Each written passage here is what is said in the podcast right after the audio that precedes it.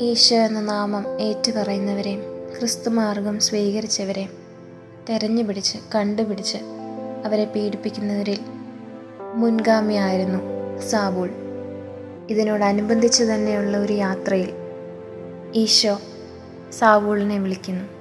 സാവൂൾ സാവൂൾ നീ എന്തിനെന്നെ പീഡിപ്പിക്കുന്നു? കർത്താവെ അങ്ങ് ആരാണെന്ന് ചോദിച്ച സാവൂളിനോട് ഈശോ പറയുന്നുണ്ട് നീ പീഡിപ്പിക്കുന്ന ഈശോയാണ് ഞാനെന്ന്.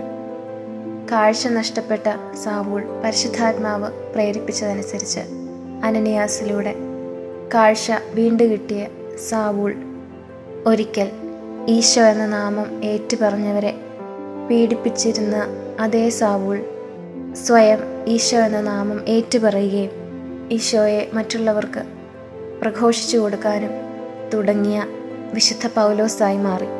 നമ്മിൽ വസിക്കുന്ന ഈശോയുടെ ആത്മാവിനെയും ഇതുപോലെ ഓരോ ചെറിയ പാപങ്ങളിലൂടെ നമ്മൾ വേദനിപ്പിക്കുമ്പോഴും ഈശോ നമ്മെയും പേര് ചൊല്ലി വിളിച്ച് നീ പീഡിപ്പിക്കുന്ന ഈശോയാണ് ഞാൻ എന്ന് നമ്മോട് പറയാൻ ശ്രമിക്കുന്നു.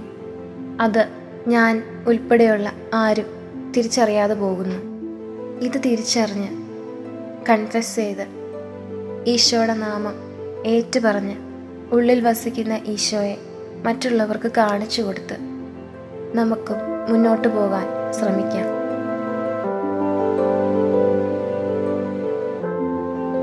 You are listening to Heavenly Voice from Caris Youth.